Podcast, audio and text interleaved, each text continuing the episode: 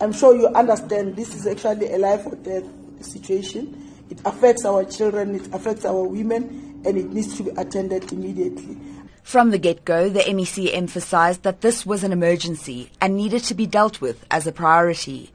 She expressed disappointment at the taxi associations and at the police for not bringing the matter to her attention.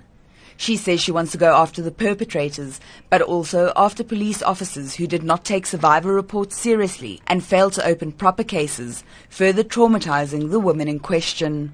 We can't afford to have a situation where women get into a taxi and ushogu to save ngoba say taxi then you end up being a rape victim.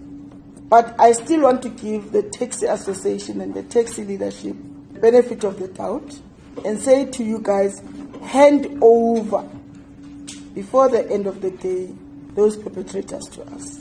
Indeed, in a matter of hours, authorities believe they have identified the taxi and a suspect linked to the series of gang rapes of female commuters on Gauteng's West Rand. The MEC has also called on men, especially black men, to stand up and protect women, to distance themselves from perpetrators, to condemn acts of violence against women, and to say, not in our name. They also need a commitment from you that you'll denounce the acts of those locals, whether you through the advertisement or through the pamphlets by the association. But I want you as our partners, you as business people, to actually protect those people. She says men have been quiet for too long, and she expects outcry from every man in the industry, city, province, and country when these atrocities are committed.